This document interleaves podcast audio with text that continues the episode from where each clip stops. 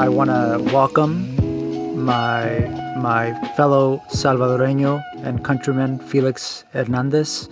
I'm actually really excited for this podcast, to be honest with you, because I know there's a lot of Salvadoreños in DC and Mary Center General, but for some reason, and I, and I know this is this is how it is with most Latinos or, or Hispanics. Like you know, we're pretty we're a close knit community, but I'm really excited to like I don't know, just get to know another a fellow Salvadoreño and talk like hear your story compared to like my story, and I don't know. It's always cool to hear, you know, how we got to where we got.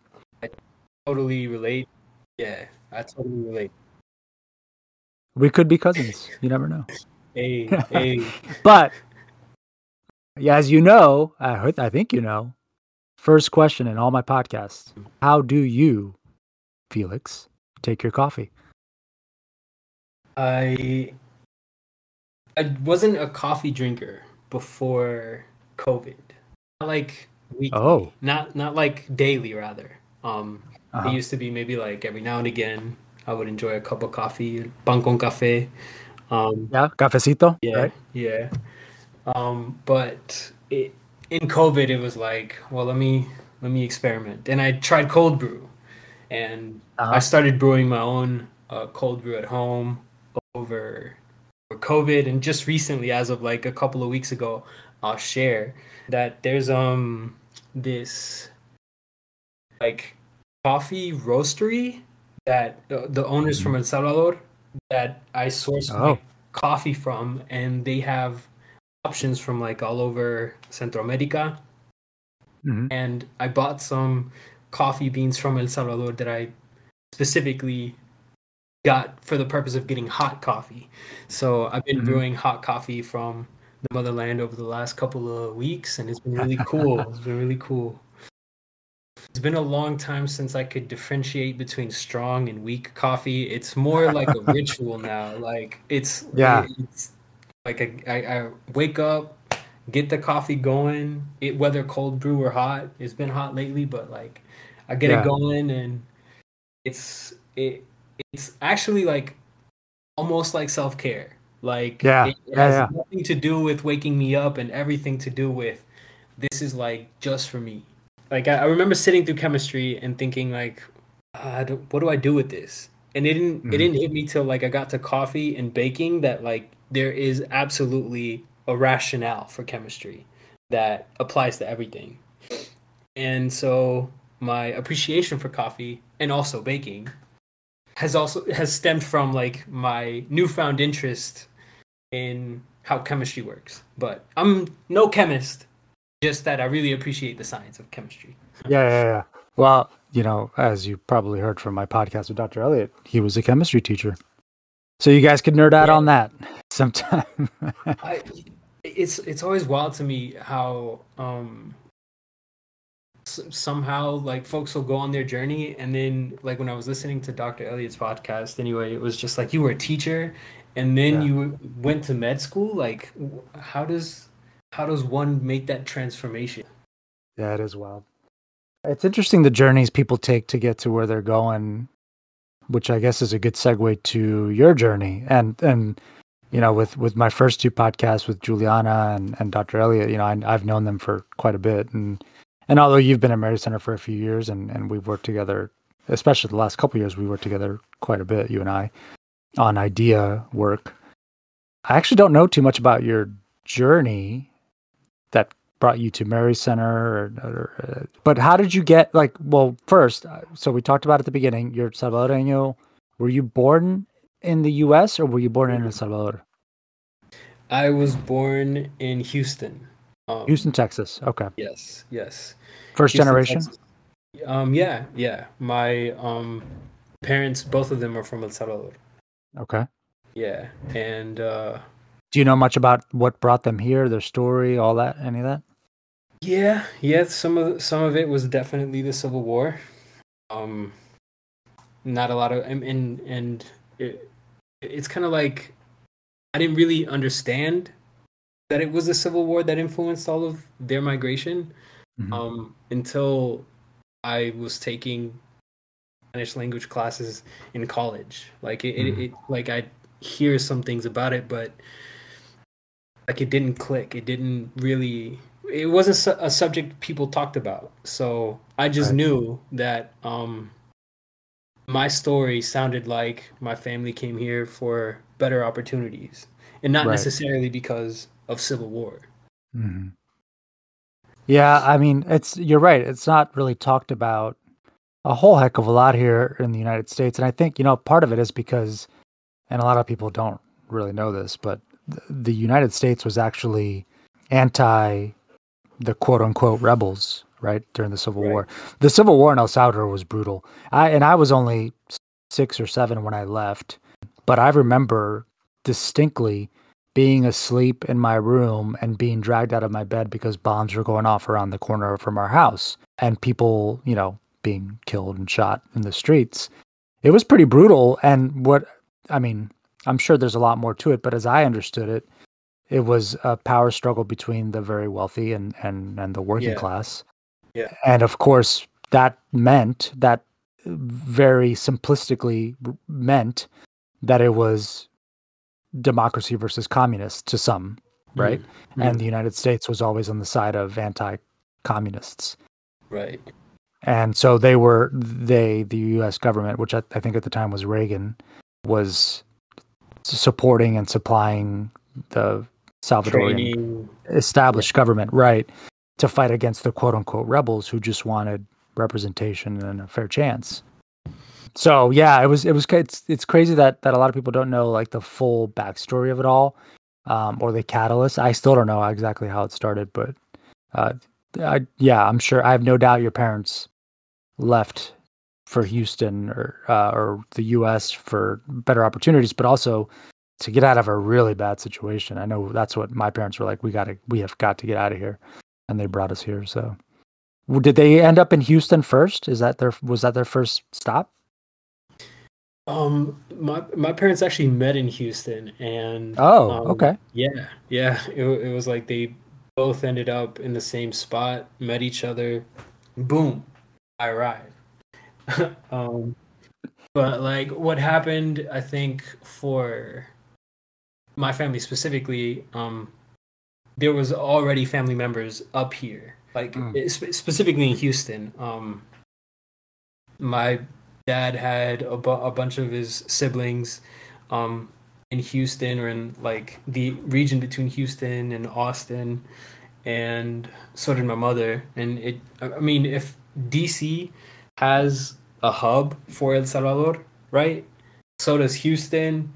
So does Cali, which is yeah, Cali's a surprise big. to me too. Yeah. But is some all this information I kind of like I pieced together as I grew, and I under right. and I started to do more um, learning around the El Salvadorian uh, experience. Yeah, you know, have you ever heard that joke? You, what's the biggest city in El Salvador? You ever heard that joke? No. Well, the biggest city in El Salvador is Washington D.C. Whoa, no way. That's always the joke my, my parents used to tell. There's a lot of us here, man. I don't know how we ended up here, but here here we are. It's it's actually something that I've been stumbling like uh, information, stumbling across mm-hmm. information that um, people were saying that there was a great migration to Washington D.C. because of the Civil War, but then uh, like there's um, some recent connections that I've uh, made where there's some like scholars from Central America who've done some research on the subject of like the migration that happened specifically for El Salvador. And so I I don't know any more than the fact that El Salvadorians were making their way to DC from like the early 1900s. Like oh. like at the beginning of the century of yeah, that moment.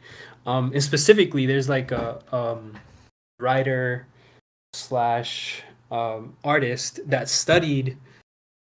Is it Corcoran? Corcoran at the Corcoran Gallery. Yeah, he studied there, Salarrué. Um, uh huh. He studied in D.C.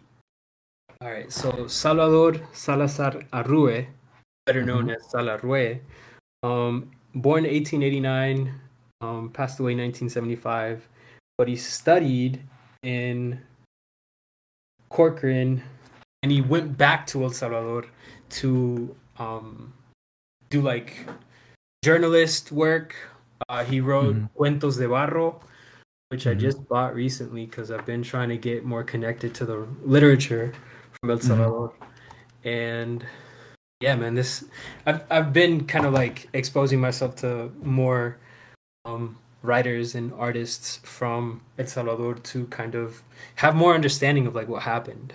Yeah. That's awesome. I, I'm actually really um I feel a tug in my heart to do the same because prior to arriving to Mary Center, I kind of was distant. Well, I was definitely a lot more distant than I am now from my culture and my people.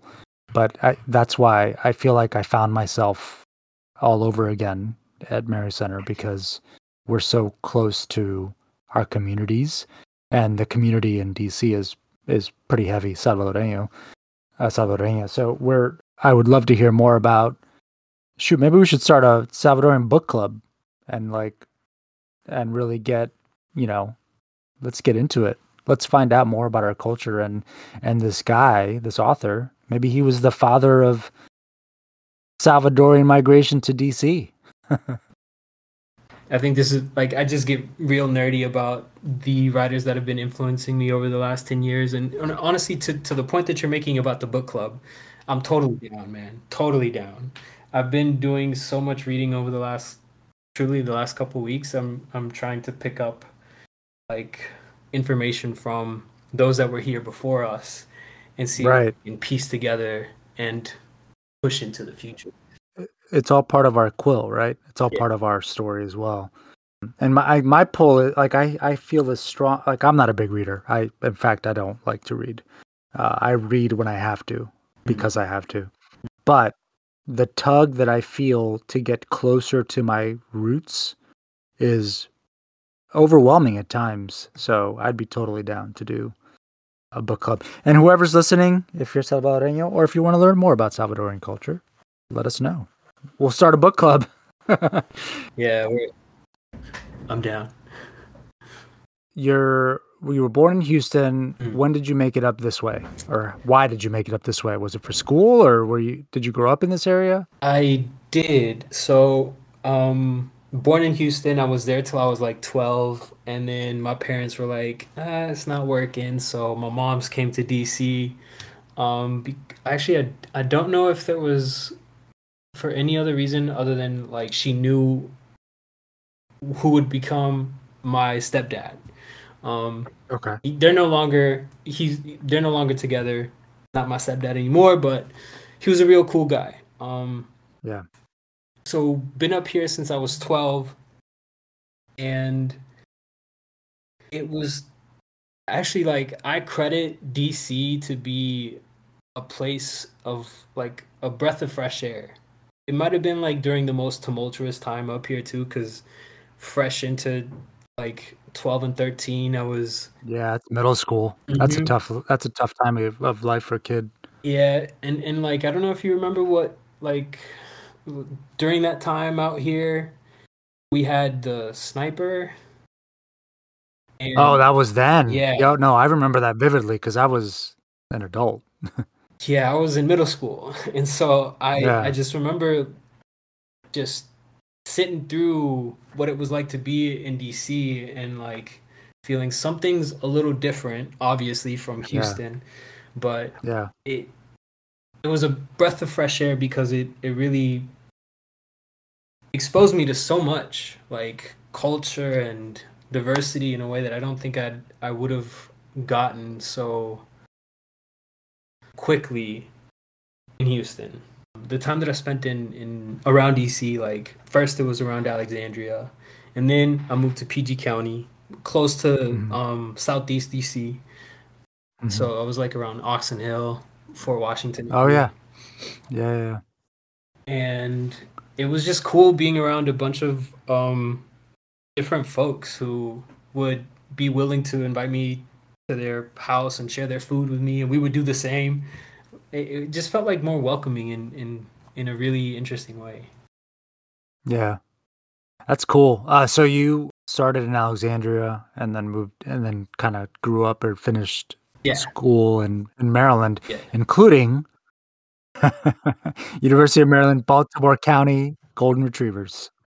yeah, I was actually um during that time I had uh so I went to PGCC. I, I started at community college and then I went to Yeah. the four year institution. Um, but I ended up working a lot in Baltimore. So like I, it, it's like the first half, the first third of my life I was in Houston. Then from like the second half or this the second third of my life I was in PG County, the DMV area, and like Mhm. the third right i'm in my 30 i'm 32 about to turn 33 in may um i've been in baltimore a lot so i feel like i have i've learned from each of these places um, Yeah. throughout this Are you in Baltimore now? yeah Okay, I didn't realize you lived in Baltimore. yeah that's a long. That's when when we had to be in the office. That was that's a long drive. i only did it because of covid though so Oh, you moved during COVID. yeah yeah Oh, interesting. That's good. yeah, it was good. just it was comfier to be honest Yeah, yeah, yeah. So you had, if I remember correctly, your degree is in art in the arts, right? Are you, you had an art degree? it's it's considered an art degree but it's spanish literature and writing yeah yeah Okay. Okay. Because I saw one of your first jobs. Well, you were a Spanish teacher for a while, Mm. right? In Alexandria City Public Schools. Mhm. And then you taught, you were a teaching artist of performing arts at the Smithsonian Institution? Yeah, I, I, I was I was like an actor for theater for young audiences for that that chunk of time. So I I, I was doing theater. We're going to need you to expand on that. I I had gotten into theater like my last semester at UMBC, and it was like let me just go audition, and that's pretty much what how I got into any any and all roles that I've been able to get into. I just went to audition after like my one class at UMBC, and it was a really fun time doing theater. Um, but also like I I had uh, been really interested in writing too after that, and so like between my time doing um, theater in Baltimore, I had to move back to uh, DC area and that kind of like interrupted some of the flow that I already had developed in Baltimore, and I had to situate myself differently. And so, like before I got to the Smithsonian, I had um, worked on an organic farm at the Accokeek Foundation. Oh, yeah. Yeah, I was working at an organic farm that also served to be like a, a historic preservation site for what it was like in the 1700s. So I was doing like uh, time travel theater type of situations for kids doing their field trips at the Accokeek Foundation. Oh. Yeah, yeah. So I was Cool. yeah, it's been it's been a fun ride doing this stuff, man. It's it's been pretty cool.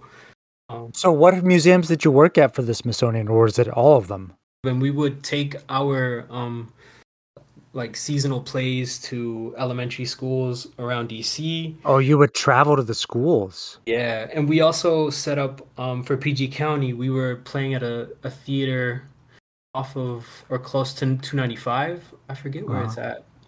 But we would have some like uh some shows for PG County as well that we would do at a theater um at a at a theater that they could access easily. So, you were like a legit, like, traveling company theater artist, like actor. Yeah. Yeah. So, what? how did how did you end up at Mary Center? I you know, okay, so I was teaching and I I really did enjoy teaching. Um but somebody I knew from my extended network were they were like, "Hey, like a home visiting program in Mary Center is hiring."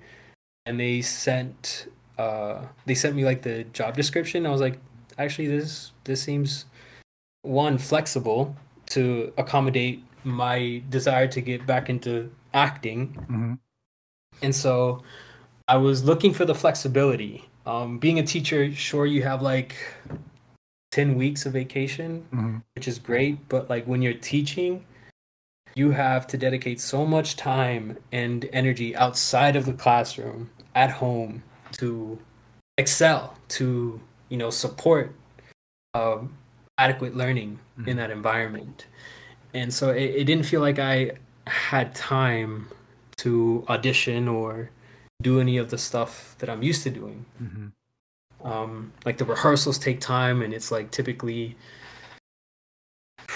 it's a lot of work to prepare for a show but right, all this right. to say like i didn't have the time that i was that i really was looking for and so i felt like there's a sense of flexibility there's also like it's still focused on supporting the community which was really important to me mm-hmm. um and so i applied and luckily i i got the gig and and mm-hmm. once i got hired i was also pretty transparent about like um i'm looking for a certain sense of flexibility and so i was able to uh, set myself up so I could fo- do the job well, but also make sure I could create the time I needed to audition and rehearse throughout that entire time.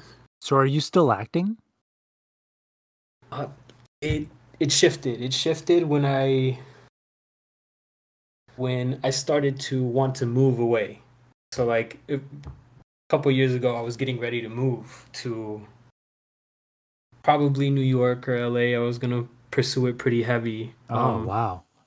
Yeah, but what happened was that like it also started to feel a little like I don't I don't feel comfortable living other people's truths because because auditioning in DC it was it was cool it was exciting some works were really um thought provoking mm-hmm. but it also felt like it wasn't aligned with who I was or it, like it wasn't it wasn't the space that I felt I was thriving best in. And so like it it also like ushered this opportunity for me to figure out what stories would I generate? What story would come out of me? Mm-hmm. And so I got into like some writing workshops. Um, once I once I finished, once I put down theater for a moment to try and figure out what comes up and what do I want to say and in the roles that I take on and what kind of storyteller am I trying to be was like the better question. Like that's what I started to ask myself. So I took some writing workshops where I was hoping to develop that kind of voice and figure out what I'm trying to say, what I'm trying to communicate. And I think I've been I've been more focused on not trying to live other people's truths and trying to figure out how I contribute better to what's here and to who I am. And that's why I kind of put that away. Mm. Not saying like theater's over for me. I think that there's always going to be um, a joy that I get to have in uh, acting. And the great part about theater is that anybody can audition for the right role. You, you just got to find right. the role that fits who you are. And um, now I'm interested in. I guess th- we talked about it earlier. Like, where am I coming from? Who, who, where are my peoples? So it so you've you've gone from being a teacher to an artist or an actor to what would you call yourself now? What's Felix today? Yeah, that's a good question because I think right now what I'm I'm like what I've always been and I and and I continue to be as a student. And mm. I can hmm. say I'm a student right now. Yes, yes. So student would be like the best word right now. So you started with the home visiting program mm-hmm. and now you oversee the father child program. That's the that's the actual name of it, right? Father child program? The father child attachment program, yes. Attachment. Okay. So I you know, in my role, obviously, I oversee HR, the people department. So like I I see all these titles, I see all these names, I see mm. all these roles, but like what like tell me, what does your what do you do for the community? And this is really like I've I this is part of the reason I wanted to like talk to you is because I I'm I'm a father of 4 and I I'm divorced and and now remarried, but I couldn't imagine a life where I am not a present and engaged father. So being a father to me is first and foremost my number one priority. And frankly, the thing that I would say that I'm probably one of the only things I would say I'm really, really good at. Like I'm all right at other stuff, uh, being a husband, you know, being an HR guy, but I want to be the best father I can possibly be. Like that is of the utmost importance to me. So like what you're doing for dads, what I think you're doing for dads is super important to me. And I could you just explain a little bit more in depth what it is that you actually do for our dads? Sure, sure. Um so the father child attachment team is focused on supporting dads um, in navigating parenthood and navigating relationships um, and in trying to do that in a healthy way and also of course, right, the basics. Make sure that mm. folks are housed, right, that they are able to uh, attain their needs and meet their needs and go beyond the base, right? We want them mm. to thrive. We want dads and families to um, coexist in a healthy, harmonious environment. And it's as as also like a person aware that fatherhood exists as a as an addition or has existed as an addition to supports that focus on um, the health and well-being of mothers and infants which is mm-hmm. important work um, I, I think that communal well-being familial well-being also has to address the root and so it's not an explicit right ask from our grant funders to have conversations about healthy masculinity or toxic masculinity or um, patriarchy and the negative effects patriarchy has on the world and society. Um, but it is a part of the conversations that I engage um, my team in, mm-hmm. and and that I hope we are prepared to have with our dads. And just mm-hmm. probing the, the question like hey like what do your relationships feel like? Do you feel like they give you good energy? Do you feel like that you contribute to them in a way that is sustainable? Do you feel like do you feel heard? Are you hearing the other person when you engage in dialogue those kinds of questions are what we're hoping to get to once the dad is stable once the mm-hmm. dad is insured and um, of course we try to develop conversations about like awareness for development what happens bet- for for a baby between the prenatal through like age five we want dads to be informed about what's going on throughout the developmental stages of a child but be, like further we want to foster their interests and try to connect them to their families in ways that um, think are truly transformational. Like I like in, I'm not a dad yet. But being a teacher and also doing theater for young audiences, it gave me a perspective that like how we show up for the kids in our life, right? Mm. I'm an uncle and I'll tell you as an uncle, bro, this is the best. I get I get to like pour my love into um the direction of my nibblings, my siblings' children, my nibblings, and is that a word? Yeah, it's a, it's not necessarily like an official formal word. I picked it up from a podcast myself, to be honest. Um, somebody said that they were giving love to their nibblings. Um, she was the auntie, and I was like, I love that word. Oh, I love that word. It's so much better than nieces and nephews. Yeah, nibblings. I love um, it.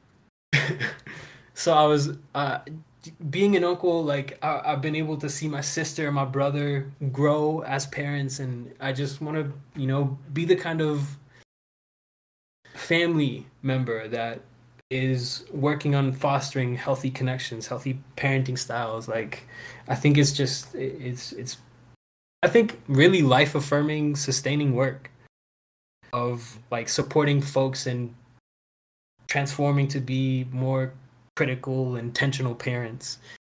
You know, being a father is so much of my identity that I, I like. I don't care too much about birthdays. I don't care too much about like Christmas or other holidays, but I like Father's Day is really important to me. Isn't that crazy? Isn't that weird? It's I wouldn't say it's weird at all. I I I think it's I I can, I know I know how important fathering is. And like when somebody also understands that and if they're a father like it's obvious that someone would emerge and say what you're saying right now. It, mm. it's it's not a shocker to me. I, I, like the advocacy that we've been doing alongside uh, well alongside the participants of our program is what's kept us alive. Like I, I, my program wouldn't be here if not for the successful testimonies that they delivered um, to dc council in the last two years. And so like thank you to the parents who continue to testify with us. Um, but like this this work has been emerging also to counter counter that um, mm-hmm. that reality that a lot of programs typically only focus on mothers and children, like explicitly. Um, right. And that has been changing. That has been changing over the course of the last five years since I've definitely entered into the program. In fact, like in when I first entered into the program, the conversations about fatherhood were already robust. So mm-hmm. um, I really thank all the folks that have been engaging in this work. Um, in DC and you know nationally and and I think like part of part of the critique that I have of patriarchy and masculinity, I think, is that when we look, you uh, know, and I, I, I used to have this as a presentation like photo, like when you look at all the cartoons about dads, they're all jokes. Like right, Homer Simpson. Right, you got so many bumbling, funny character characterized yeah. dads that yeah. I just it, it it and so I the the critique is that I think men in some capacity have also contributed society not just men right i think that this has mm. been a collective effort for folks to think that fathers have little to contribute when it comes to raising their children when in mm. fact that when fathers are when fathers are involved like it's a totally different upbringing for a child I think men struggle in asking for support. And I think that fathering is such a difficult, difficult task. Yep. That it that we get in our own way. We we don't know how to ask for help sometimes as men, and I think that that's also a part of the reason why we aren't so willing to reach out. But I think it's it's because of programs like ours that we get to be a connection. We get to be um, uh, a conversationalist with the dad to figure out like mm-hmm. what works mm-hmm. for them how do they want to show up um, that can get them to try different strategies or try different things that connect them a bit better a bit more specific to their child it's a privilege being able to you know collaborate with some of the dads that walk into our program um, and watch them begin to grapple with the question what faces does my child make when I speak to them? I really sit with that. Question. Oh my god. Yeah. And and like it, it's an invitation to uh, reflect in in a in a really specific role and to right to figure out like how do I want to show up in that space? Who am I in right. that space? Yeah. Well, you guys are doing incredible work. The mission of your team is near and dear to my heart. So keep up the good work. Really proud of what you guys are doing.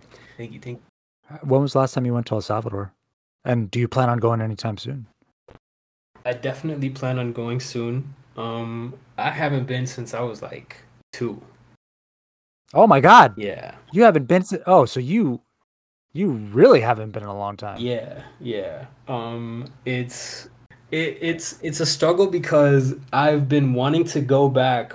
It's it's it, it's definitely changed in the last five plus years. Um, but even like besides COVID, it was always like it was always like a risk. You can't mm-hmm. go by mm-hmm. yourself. You And so now I'm trying Yeah, to right. go Public back. transportation.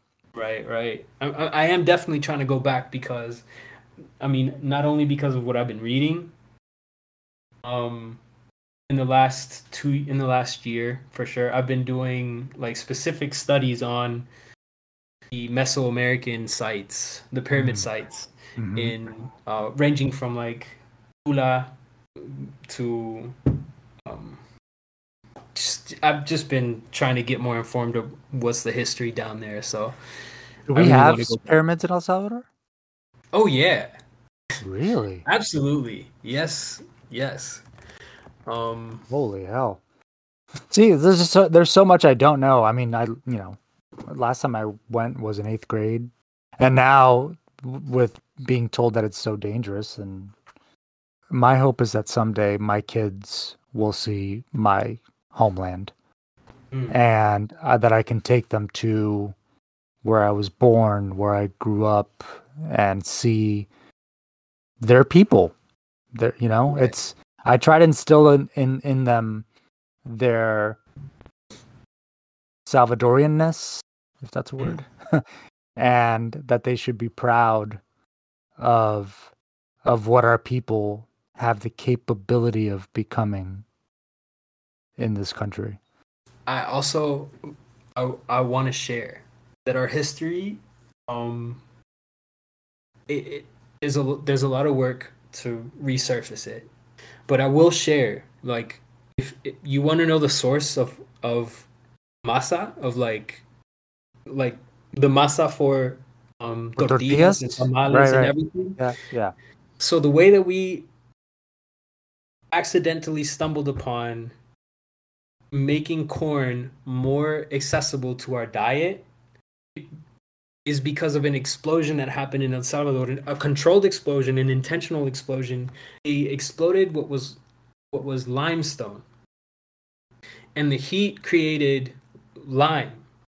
And folks somehow figured out that if you add lime to maize, you break the maize down when you cook it and boil it so much so that you make the nutrients more accessible to the human body and also eliminate like a particular protein that makes it um that that makes corn without the nixtamalization process a bit harmful to human consumption What? so like the What? source the source of tortillas and tamales stemmed from this explosion that happened in El Salvador. Like it, it's our folks in this region made made all of this rich like culinary thing happen. Yeah, they created the most perfect vessel to a protein I've ever experienced in my life, which is a tortilla, and it was a random chemistry experiment. Basically, is what you're saying. Yeah.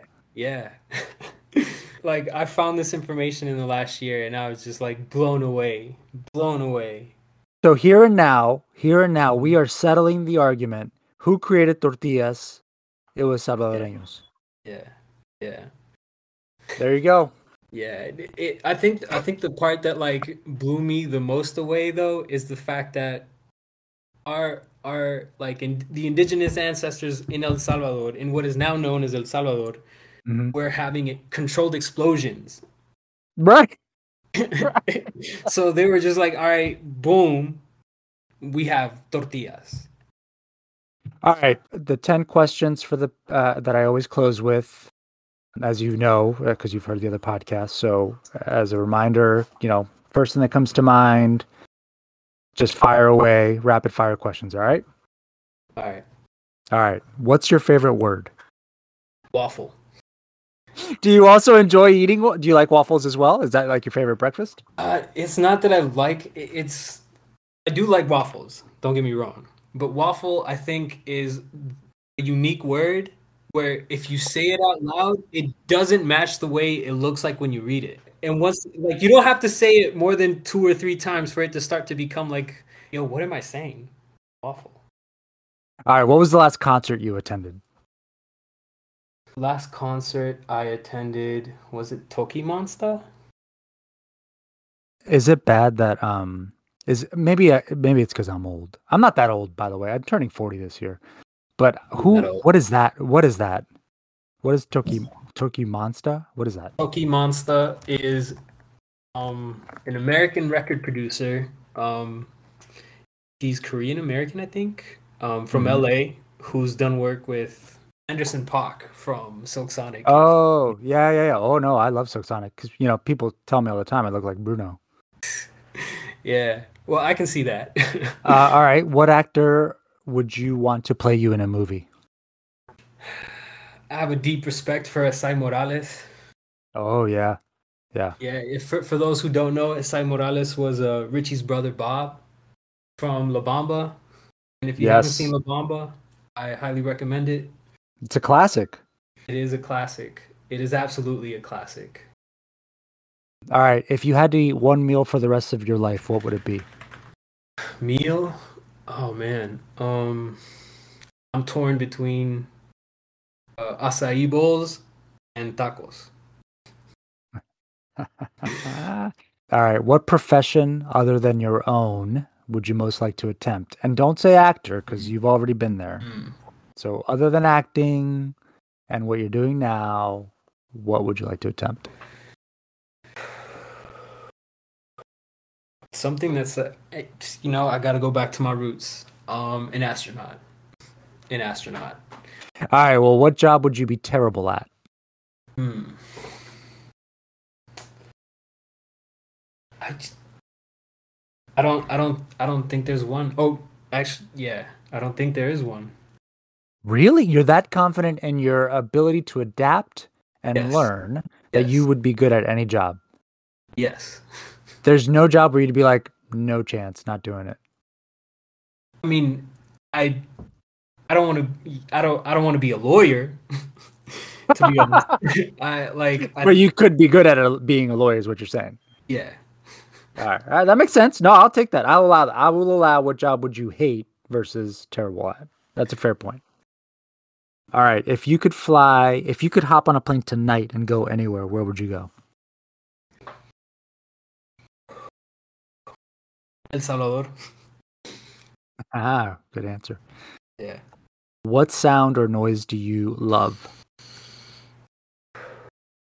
What sound or noise? The wind rustling in the trees. What sound or noise do you hate? Oh, that's um alarms. Alarms. Alarms? Like s- this like cop sirens, super loud and Oh, continuous. Yeah.